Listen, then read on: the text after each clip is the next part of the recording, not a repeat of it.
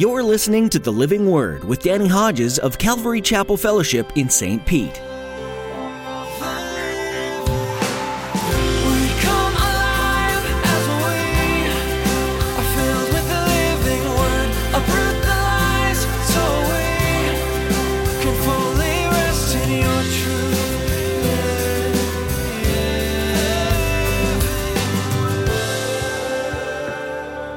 Need to understand and listen, wisdom from heaven is this suffering, suffering, and trials. What did we read? Every good and perfect gift is from above. Did you know that suffering and trials and suffering is a gift from our heavenly Father who loves us like nobody else loves us? It's a gift. Philippians 1:29 it is granted to you on behalf of Christ not only to believe on him but also suffer for him. Do you consider it joy when you encounter various trials? That's not one I'm great at.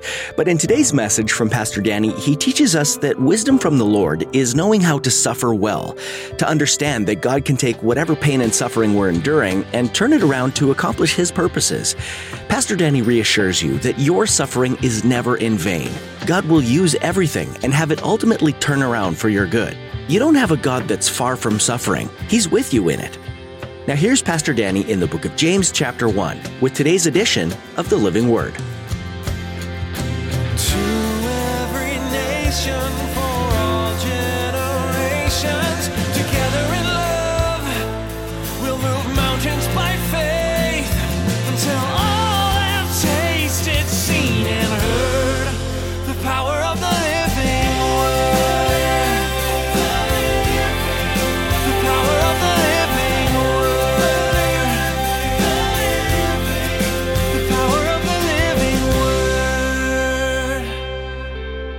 All kind of trials frustration disappointment misunderstandings unfulfilled dreams unmet expectations personal loss loneliness fear criticism conflict persecution etc etc etc it just goes on and on and on. Oxford dictionary defines trial this way. A trying thing or experience or person. Come on let's get a little just a little bit of involvement here. I know some of us may, some of us going to raise our hand three times. But right now, right now, it's a trying thing. Whatever that thing is you're going through. Come on, raise your hand. Trying thing. Come on, be honest. Look at all the hands. Trying thing. Okay, put your hands down. Now, some maybe the same hands going up on this one too, because you got not only a trying thing, but you have a trying experience. or something you're going through right now. Come on, raise your hand. Trying experience right now, right? Okay, put your hands down. Okay, third one. How many of us, listen, how many of us got a person, a trying person? Let me see your hands. That's the majority of the married people.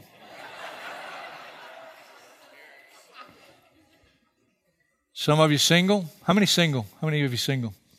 Put your hands down. How many of you how many of you about to get married in the next few weeks or months? Moment of silence.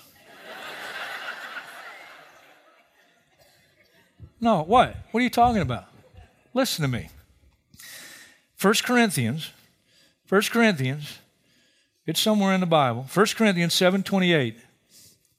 Paul said if you're single and you can stay single, stay single. That's what he said. Why? He says because those that marry will face many troubles in this life. If you're single and you can stay single, I'm saying based on the Word of God, if you can stay single, stay there and you'll thank me one day. and I'm in a good marriage. Whoever said two can live cheaper than one? That's a lie. Not true at all. I could live a lot cheaper when I was single. The woman you gave me. No, just moving, moving. She's not in the service. Praise the Lord. How in the world do I consider it pure joy? It doesn't say you'll always feel joy. That's not what it says. Consider it pure joy whenever you face multicolored trials. How does that work? Why? Why is that the path? And why should I consider it pure joy? Without trials, I will never mature as a Christian.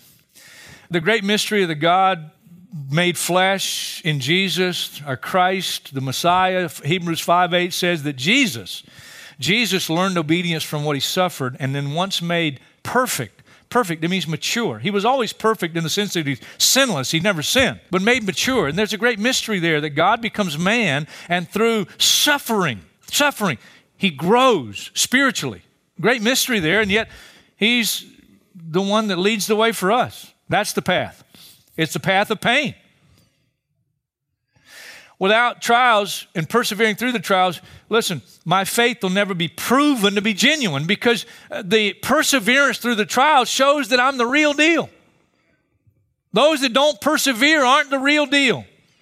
And many scriptures talk about that. First Peter, he writes about this tremendous salvation that we have. Then he says in verse 6 In this you greatly rejoice, though now for a little while you may have had to suffer grief in all kinds of trials. These have come so that your faith, of greater worth than gold, which perishes even though refined by fire, may be proved genuine and may result one day in praise, glory, and honor when Jesus Christ is revealed. And that's when we get our full reward for the trials and our perseverance through the trials. Now, let me tell you what every Christian is going to need. Every one of us are going to need if you're going to persevere through these trials. Every one of us. Back in James chapter 1, verse 5. If any of you lacks wisdom, he should ask God, who gives generously to all without finding fault, and it will be given to him. But there is a stipulation. What's the stipulation to get this kind of wisdom? Verse 6. But when he asked, he must believe and not doubt, because he who doubts is like a wave of the sea blown and tossed by the wind. That man should not think he will receive anything from the Lord. He's a double minded man, unstable in all he does. So, what is he talking about? The doubter here is the person who is not wholly committed to the Lord. The doubting here is not uncertainty. It's not you doubt that God exists, you doubt that Jesus is Lord. Not, none of that. The, the doubting here speaks not of uncertainty, but of internal indecision. It is a wavering between two opinions. That's what it is. And the person that's just half hearted, lukewarm, you'll never get this kind of wisdom from God. Now, we're not talking about perfection here. We're not talking about full maturity, but we're talking about full commitment. That as far as I know, I'm committed to the Lord. I'm not in this thing one side of the fence and one side of the fence over here. I haven't got one foot in the world and one foot in the church and one foot in heaven and one foot down here. No, no, I'm committed. That's the prerequisite to get this kind of wisdom. And what does this wisdom do for us when you receive it? Well, Proverbs 3 5, trust in the Lord with all your heart and lean not on your own understanding. In all your ways, acknowledge Him, and He'll make your path straight. It's not an intellectual understanding, it's not an accumulation of knowledge, it's something that's inner for living life in the midst of adversity. That's what it is. Here's what it does it gives you perspective, the right perspective. So you don't bail out, lose your mind. and the first perspective begins in verse 9. The first proper perspective begins in verse 9. Look at it. The brother in humble circumstances ought to take pride in his high position. That don't make sense to the human mind, not naturally. He's saying, You're here this morning and you, you have no idea how the budget's going to work. You have no idea. You really don't know. You're having to trust God right now with every part of your being. You don't know how you're going to make it, you don't know how you're going to pay the bills. From heaven's perspective, if you're committed to the Lord, you're in a better position to grow spiritually than if you had plenty of money left over. Listen, from heaven's perspective, the pauper in this life who has faith in God is greater than the prince in this world who has everything. Because the pauper in faith here is a prince in heaven. That's what he's saying. The beggar laid at Lazarus's Lazarus laid at the rich man's gate. Heaven looked down at him, and man, he woke up in glory. And the rich man that wouldn't even pay attention to him. He's in hell today. Perspective. Look at the next verse. Verse 10. But the one who is rich should take pride in his low position because he will pass away like a wildflower. For the sun rises with scorching heat and withers the plant. Its blossom falls, its beauty is destroyed. In the same way, the rich man will fade away even while he goes about his business. I always like to say some of these, this particular point, you came into the world butt naked, that's exactly how you're going to leave. One of the worst things could happen to us. Sometimes people say, see, people have said to me, how come God don't, don't, don't give me the number to win the lottery? I, I, this church wouldn't have any bills if God gave me the number to win the lottery. And I look back at them and say, are you sure? One of the worst things that could happen to you is God give you a bunch of money. It was a whole lot easier for me. I shared this with you a couple of weeks ago. A whole lot easier for me when I had no money. My retirement account, I wasn't bothered about bothered about it then because I didn't have one. How are you going to be bothered about it when you don't have it? Guy said to me this past week, I, start, I started with nothing, I have nothing. I'm doing pretty good. It doesn't mean that the rich person in this life materially can't be spiritual. That's not the point. But what's your perspective? And the potential of the materially rich in this life, it's more difficult for them to really be committed and spiritual than it is for the person who has nothing. You say, prove that, okay? Matthew 13, 22. The one who received the seed that fell among the thorns is the man who hears the word, but the worries of this life and the deceitfulness of wealth choke it, making it unfruitful. Can't choke it if you don't have it to choke it. Mark 10, verse 23, Jesus looked around and said to his disciples, How hard it is for the rich to enter the kingdom of God. That's right after the rich young ruler said, What must I do to inherit eternal life? If you know the story, Jesus said, Well, go sell everything you have, give it to the poor, and then come and follow me, and you have great treasure in heaven. He went away very sad because he was a man of great wealth, and he wasn't willing to give up what money can buy to get what money cannot buy. It's easier for a camel to go through the eye of a needle than for a rich man to enter the kingdom of God. That's what Jesus said. Remember the seven letters to the seven churches in Revelation? One in particular, written to a church at Laodicea. Here's what Jesus said You say, I am rich, I've acquired wealth, and don't need a thing, but you don't realize you're wretched, pitiful, poor, blind, and naked. Luke 16, verse 15, Jesus said, What is highly valued among men is detestable in God's sight. Timothy, 1 Timothy 6, verse 17, command those who are rich in this present world not to be arrogant, nor to put their hope in wealth, which is so uncertain, can be here today and gone tomorrow. But to put their hope in God, who richly provides us with everything for our enjoyment. Command them to do good, to be rich in good deeds, to be generous and willing to share. In this way, they will lay up treasure for themselves as a firm foundation for the coming age. Catch this last line so that they may take hold of the life that is truly life. There's perspective. What's life all about? When I'm living paycheck to paycheck, and sometimes I don't even know how in the world I'm going to pay my bills, but I'm going to trust God. And as far as I know, I'm committed to the Lord. I'm committed to the Lord. Lord, my life is yours. That person, great perspective to know that, hey, that's not where life is anyway. And for the person who has been blessed materially, the, the Christian who has been blessed materially, don't you forget don't let's forget. That's not what life's all about. Jesus said a man's life does not consist in the abundance of his possessions. Not what life's about. Zacchaeus, remember? I love Zac- story Zacchaeus. Every time I think about it, I see Danny DeVito because I think he looked like Danny DeVito. I do. Climbed up that sycamore fig tree to get a look at Jesus coming through Jericho. Jesus trees him, says, I'm got to go to your house today. He goes to his house, and Zacchaeus gets saved that day. And you know what the evidence initially of his salvation was? He's a chief tax collector. He said, If I've cheated anybody, I'll pay him back four times what I stole from them, and I give half of my possessions right now, this day, to the poor. Jesus said, Salvation has come to this house. And Zacchaeus discovered something he'd been trying all his life to find out where life was. And he thought more money is where it was. And he discovered that's not where it is. That's not where it is. A man's life does not consist in the abundance of his possessions. I got to hurry here. Second place, you need wisdom from heaven. Look at verse 12, James 1. Blessed is the man who perseveres under trial, because when he stood the test, he'll receive the crown of life that God has promised to those who love him.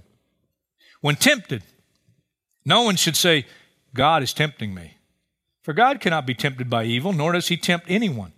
But each one is tempted when by his own evil desire he's dragged away and enticed. And then after desire has conceived, it gives birth to sin, and sin, when it's full grown, gives birth to death. Don't be deceived, my dear brothers. Every good and perfect gift is from above, coming down from the Father of the heavenly lights, who does not change like shifting shadows.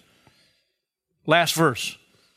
He chose to give us birth through the word of truth, that we might be a kind of first fruits of all He created. You could put that another way. You're the apple of God's eye. I'm the apple of God's eye. God loves me and is concerned for me in a good way more than anybody else in all the world. God would never give his child a bad gift.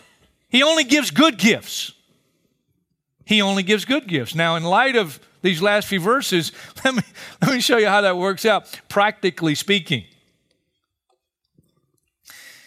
In every trial, please listen, in every trial preordained by God, there is the potential for temptation. We all, like sheep, have gone astray. That's our natural tendency. My natural tendency. I got a new nature. The Holy Spirit lives in me, but I got an old nature still in the members of this body, and they're in conflict with one another. And my natural inclination is to go away from the path God wants me to go. That's my natural inclination. It's yours too. And so I don't even need the devil. But it's interesting the two words here, the Greek words. By his own evil desire, he's dragged away. That's our natural inclination to go the path that God doesn't want us to go. That's our natural inclination. The original word is a hunting term.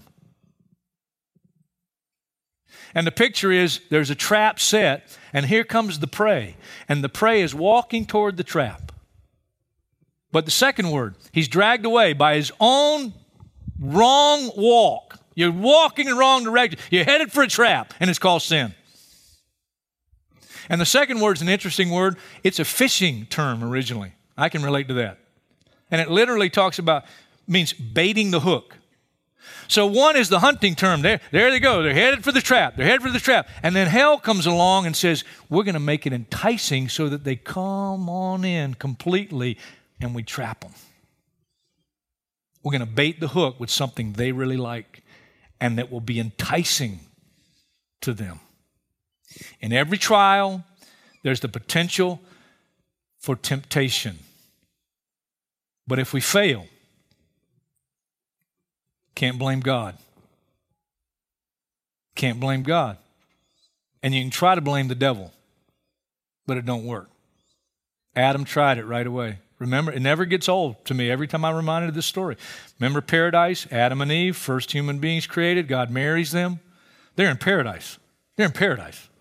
And God puts the tree of the knowledge of good and evil right in the middle of paradise. If I'd have been on God's board of directors, I'd have suggested you put it where we'll never find it.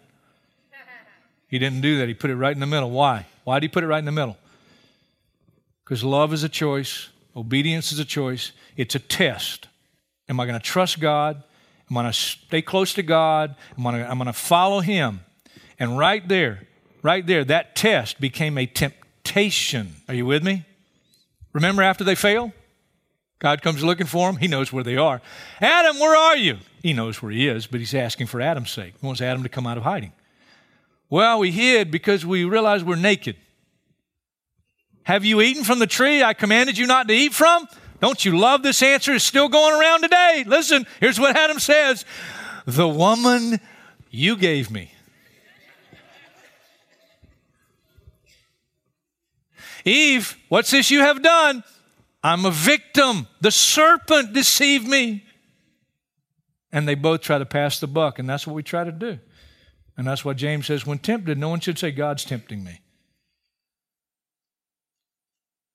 Just our own evil desire, and then Satan baits the hook, makes it enticing, and leads us right into the trap. Let me give you a couple of quick examples, and then we're going to close. Joseph rejected by his brothers. You talk about a trial in life. Preordained trial. God, God preordained this. He ends up a slave. Now, God had given Joseph a dream of future exaltation, but he didn't tell him what was going to happen between the, the dream and the fulfillment of the dream. That'd be a lot of pain.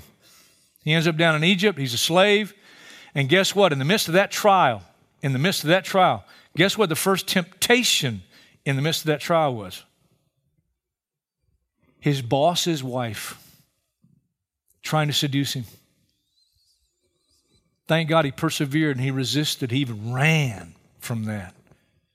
Job, you talk about a trial. Job loses everything except a nagging wife. Job must have thought, God, why didn't you take her too? Or let Satan take her. And here's what his own wife says to him. In the midst of this, the greatest trial of his life, here's what his wife says Why don't you just curse God and die? Thank God, Job instead said, Though he slay me, yet will I serve him. John the Baptist, the man who introduced the Savior to the world, and he ends up in prison. He ends up in prison. Perplexed, he sends the disciples to Jesus, and he says to Jesus through his disciples, Are you the one? Or should we look for somebody else? And in the midst of that trial, he was tempted to look for another Savior. Well, let's bring it in for a landing. I need to understand, and listen, wisdom from heaven is this suffering, suffering, and trials. What did we read? Every good and perfect gift is from above. Did you know that suffering and trials and suffering is a gift from our Heavenly Father who loves us like nobody else loves us? It's a gift. Philippians 1:29 it is granted to you on behalf of Christ not only to believe on him but also suffer for him. And ultimately this wisdom keeps my perspective correct on God. John the Baptist was tempted. Am I are you the one or should I look for somebody else? Are you really the savior that I introduced to the world? And John had to get his perspective back. Blessed are all those who are not offended on account of me. I know the Lord speaking to some people who are going through some difficult times. And you're a believer, and as far as you know, you're committed. Now, if you're not committed, then maybe the troubles is because you're not committed. Why don't you make a fresh commitment today? But for those of us as far as we can judge our own life, we're committed, and yet the tough times. I talked to some just before every service this weekend, before every service this weekend, going through difficult times. Some going through very, very difficult times. And you can't muster up any warm fuzzies in those times, and there's a lot of times not the feeling of joy, but you can consider it, count it all joy because as painful as it is, God knew you were going to be going through it. He knew. He knew. And if you'll persevere, if you'll persevere, He's going to bring you through to the other side.